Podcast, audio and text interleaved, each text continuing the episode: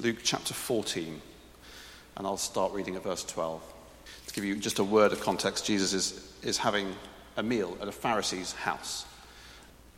And Jesus said to his host, When you give a luncheon or a dinner, do not invite your friends, your brothers or relations, or your rich neighbors. If you do, they may invite you back, so you will be repaid. But when you give a banquet, invite the poor, the crippled, the lame, the blind, and you will be blessed. Although they cannot repay you, you will be repaid at the resurrection of the righteous.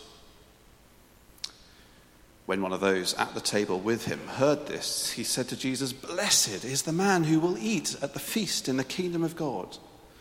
Jesus replied, A certain man was preparing a great banquet and invited many guests. At the time of the banquet, he sent his servant to tell those who had been invited, Come, for everything is now ready. But they, all alike, began to make excuses. The first said, I've just brought a bought a field and I must go and see it. Please excuse me. Another said, I've just bought five yoke of oxen and I'm on my way to try them out. Please excuse me. Still another said, I've just got married, so I can't come.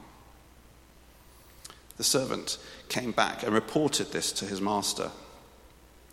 Uh, then the owner of the house became angry and ordered his servant, Go out quickly into the streets and alleys of the town and bring in the poor, the crippled, the blind, and the lame. Sir, the servant said, What you have ordered has been done but there is still more room. Then the master told his servant, Go out to the roads and the country lanes and make them come in, so that my house will be full. I tell you, not one of those men who were invited will get a taste of my banquet. This is the word of the Lord. Thanks be to God. Let me pray for us.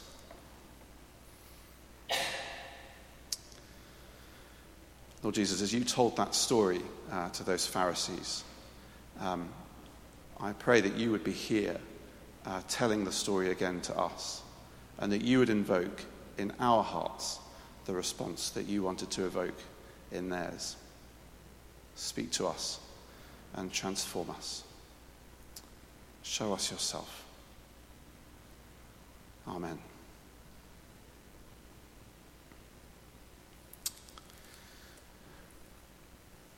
I don't know what, what you think the point of this story is. What would, the, what would you assume if you were to read it to yourself? If you were to have to turn to the person next to you and say, okay, the point of the story is, I wonder what you would say. Um, you might say that it is about God's unlimited generosity, uh, inviting everyone to this great banquet. Uh, it's not just for the sorted among us, it's for all of us we come um, as, as broken people, um, and God welcomes us into his party. And, and, you'd be right, that's definitely one of the levels of the story. Um, you might say that it's about, um, it's about being generous to the poor. Uh, you might say that it is about the need to reflect the generosity of God in the way that we deal uh, hospitably with those who can't repay uh, our kindness to them. Um, and I think you'd be, you'd be right about that as well. Um, and I think there's also a third level to the story, um, which, is, which might feel less important to us, but definitely hung quite heavy in the room, I think, as Jesus told the story. That it is, is partly actually about the failure of the people of Israel to respond to what God was doing among them by sending Jesus. You'll see a little bit more about that as we go through the story. But I think that all three of these levels exist within what Jesus is doing in telling this story. And all three will pop up as we look just very briefly, just for a few minutes, um, at the story. In some ways, as with any story, the danger is that by explaining it, you dissect it and you kill it, in fact. Um, the story is in many ways relatively obvious, but I just want to point a few things out that might help us, nudge us, um, to feel the weight that the Pharisees listening would have heard. Now, if you can imagine the, the room um, where Jesus would have told this story, people would have been uh, reclining uh, on couches So you didn't eat sat at a table, you sat uh, reclining with your head towards the table and your feet sort of out at an angle. Um, it, it, sounds dreadful, dreadful for your digestive system, I have to say. Um, and the order in which you sat was a very clear indication of your status. So the further up the table you were towards the host, the more your status uh, was in that dinner party. Um, so even where you're sat at the table uh, was loaded to some degree. And within that, uh, within that context of everyone being uh, so, what, so concerned about status, Jesus said, no, you should be inviting the cripples and the lame and the, the poor. Everyone, everyone who has no status in society should be given pride, pride of place at your dinner parties. It was a radical thing to say. Um, and within that bombshell, he tells uh, this story. And I just want to point a few things out. The first is simply this, this idea that heaven, or the afterlife, or whatever awaits us, is described as a banquet. The church has been terrible at talking about what awaits us in the afterlife, and we, a lot of us still have this impression of some sort of disembodied existence on a cloud, you know, in white robes. There's the thought of me having to wear a, a white robe for the rest of my life. Um, it just, just really isn't good for my figure. Um, and, and I don't really like the harp. But, you know, but that's, I'm sorry, I hope there's no harpists here. But that's our impression sometimes, isn't it? That, that what you're invited into in the Christian story is, a, is, is this disembodied uh, existence that doesn't actually really mean anything and has nothing dynamic about it. But Jesus describes it as a banquet. Um, and we see that appearing elsewhere. In fact, you can see from the comment that happens that triggers Jesus' story that the idea that it was a feast, that the afterlife would be a feast, was an idea that was already present in, uh, the, as you see uh, in the comment made by the Pharisee Blessed are those who eat the feast in the kingdom of God. And we see that affirmed elsewhere in the Bible. At the end of Revelation, again, there's this invitation to the supper of the Lamb. Um, the Bible's full of these wonderful references uh, that we will be satisfied, uh, as, uh, as one version puts it in Psalm 63, we'll be satisfied with marrow and fatness. Um, now, in our culture, of course, we, we trim off all the fat. Um, I should probably do that a little bit more often.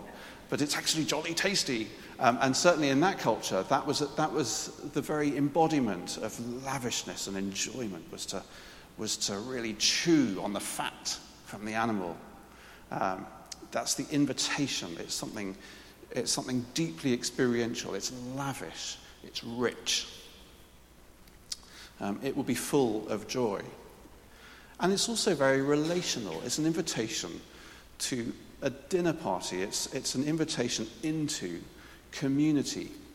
Now, if I invite you to dinner, you know you would experience that as some sort of offering of friendship. Um, in that culture, far more so. That was a huge statement of inclusion to be invited to a dinner party. Um, so that's just that simple and relatively obvious point that begins that the invitation of faith is the invitation to a banquet. Um, and, and secondly, there's this very simple idea that we are all invited. Now, you might wince the way in which this works out in the story, because, of course, in the story, it's when all the rich friends don't appear, then uh, everyone else gets to come uh, to the party. It's a sense of uh, being invited because uh, because there's space for you. You know, it doesn't sound massively welcoming, does it? And of course, in the first place, I, I would say that, you know, Jesus is basically using that as a technique to keep the, the story moving. But it also reflects this, uh, this dynamic with the people of Israel. So let me just say a word or two about uh, what that meant. The people of Israel, um, in some ways, were the first to be invited to the banquet. Um, they were the people of God that God had appointed right back at the beginning of the story of the Bible. Um, but they were appointed to be the presence of God in the world. They were appointed to be the, God's blessing overflowing from them and into the lives of all of uh, those in creation. And of course, they, what eventually happened is they kind of missed that point, and they were rather enjoying that sense of being the important, blessed ones, and had forgotten that sense of actually being a channel of God's blessing to everyone. Um, one, of the, one of the motifs of Jesus coming is this idea that God finally bypasses the people of Israel in handing his blessing to everyone. Uh, there is now this welcome to everyone, whether you are Jew or Gentile, uh, uh, in the gospel. That's uh, one of the themes of, uh, of the whole New Testament. Um, and so, what Jesus is saying to his, his Jewish uh, dinner guests or dinner friends is that actually by rejecting me, by rejecting Jesus, you're missing the whole point. You're missing the invitation that has actually been yours from the very beginning. Uh, you're failing ultimately to respond to the invitation that God is giving you. And therefore, the invitation now goes direct to everyone. So, so that might explain a little bit why the story happens in quite the order that it happens. But the point, of course, is that simply Jesus extends the invitation to everyone. We are all invited into community with him, and that is regardless of our wealth, regardless of our status, regardless of what's going on in our lives, all the things that we think might prevent us from being accepted and loved and delighted in by God. None of that actually stops us. God welcomes us in uh, with open arms. So there's that sense of all being invited to this banquet. But thirdly, there's also this sense that we need to respond to the invitation that's been given to us. Um, how this would have functioned in the story uh, is that the messages would have gone out a while before saying, I'm going to be having this party uh, but of course, there weren't sort of, you know, there wouldn't have been written invites or, you know, evites on an email. You wouldn't have clicked yes at any point in this invitation process. When the party was ready, then simply what would have happened is the servants would have gone out to collect everyone that already knew the party was happening. Um, and I think that there is a sense in which we can give this sort of assent to the idea of the party, but not actually in the, in the end, come and join the party, respond fully to the invitation. And in many ways, it might be that coming along to church feels a little bit like that initial level of invitation. You're kind of, you know, you're aware of a sense of invitation into the community. Um, but it might be that you haven't responded more fully to the invitation that God has given you, which is an invitation into relationship, into a personal living relationship uh, with God among the community of believers. And if, if that's not something that you've stepped into, um, then actually, in many ways, you're functioning rather like the friends in the story here. Uh, you're ultimately missing out on, uh, on what it's really all about. Um, the, the three excuses are somewhat comedic that, uh, that the friends give, but there's a sense that they are representative of all of the friends. Everyone to a person has rejected the invitation in the story. And he gives us these three examples. This, uh, this one who went out to buy a field and he's gone to look at it, which is just all a bit wrong, isn't it? We, we know from, can you imagine buying a house without even looking at it. There's, it's, Jesus is setting it up as, a, as an insane, nonsense uh, excuse for not coming to the party. Um, and you could say the same thing about the, the oxen, which is the second excuse. That sense of, well, you don't buy oxen and then without having tried them out. Um, but of course, there's also this, there's some commentators suggest that the other angle on that is simply that some, they, he wanted to just go and check them out, just go and you know, have a bit of fun with the oxen. Yeah, he's got these new oxen. Let's go and see what they're like. Guys, go and, which is the idea of the car That's going for a burn. Uh, again, the idea then would be that sense of, well, you're being caught up with something really non urgent. You've got your priorities all wrong. Um, and then there's this, this third one.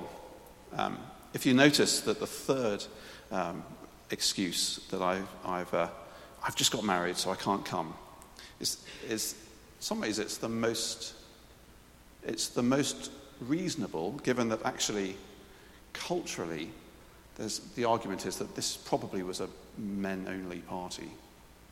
Make of that what you will. Um, but so actually, a wife couldn't have come. That's, that's possibly the case.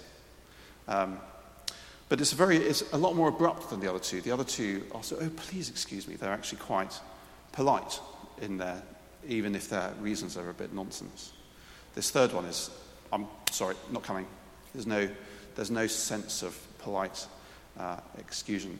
And there is that sense that actually this person knew the party was coming and would have known that they were going uh, to be getting married.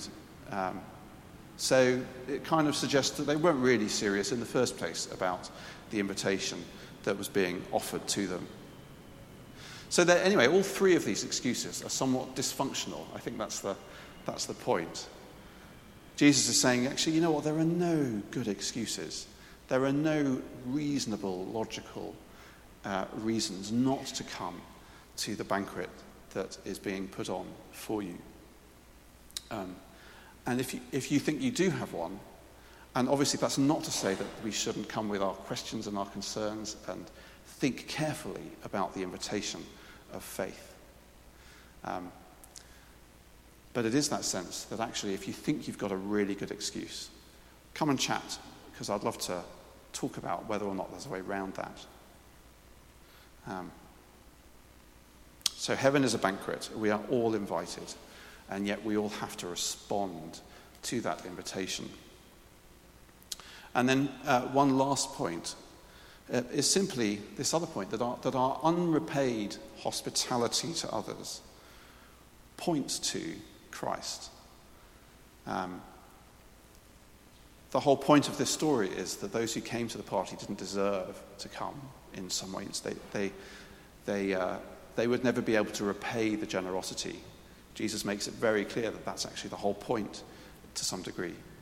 And that's the same for us. When we come to this banquet, uh, we come undeserving and unable to repay the generosity, but we come as delighted in guests and that generosity to, generosity to us needs to overflow into the lives of those around us. Part of the way we respond to the invitation of Christ um, is to allow his hospitality to flow into the lives of those around us.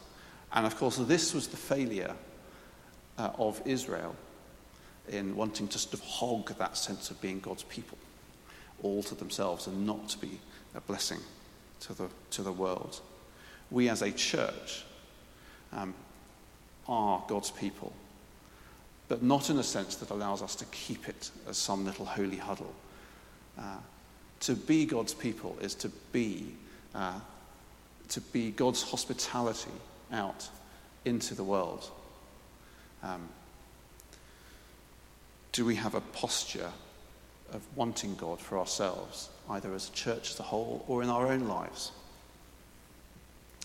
How conscious are you of having your own personal God, so to speak, uh, in the way that you live? Do you long to see God's blessing flow from you into those that you work with, that you live with, your neighbours, your friends?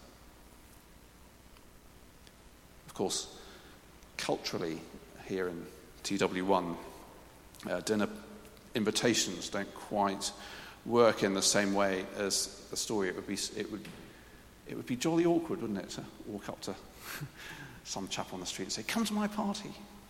Um, if he had any sense, he'd say, Absolutely not. Um, but what's the equivalent? Um, let's maybe just take a moment or two to reflect on what might be the equivalent in our lives. Uh, what might it look like to be the hospitality of Christ uh, to those who cannot repay us. Let's just take a moment to think about that.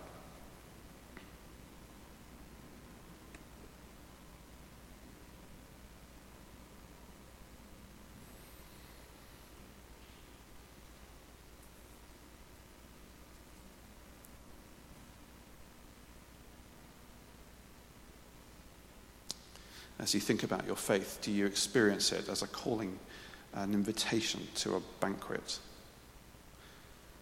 Or do you experience it as a dry, uh, obedient uh, thing?